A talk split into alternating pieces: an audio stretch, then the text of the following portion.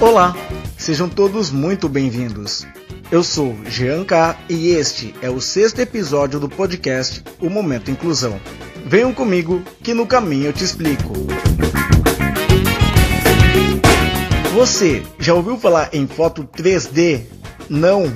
Então vamos conhecer. O Centro Universitário Facens usou a impressora 3D para fazer em relevo as fotos, para que os deficientes visuais sintam.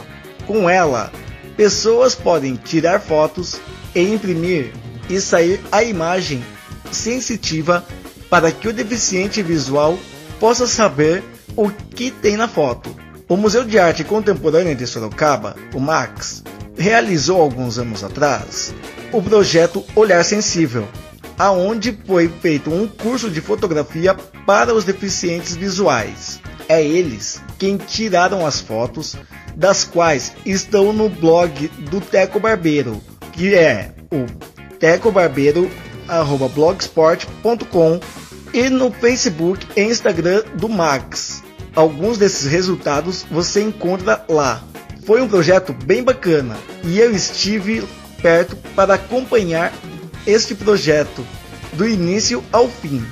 Se você tem curiosidade em saber, procure nas redes sociais pelo Max e por Teco Barbeiro.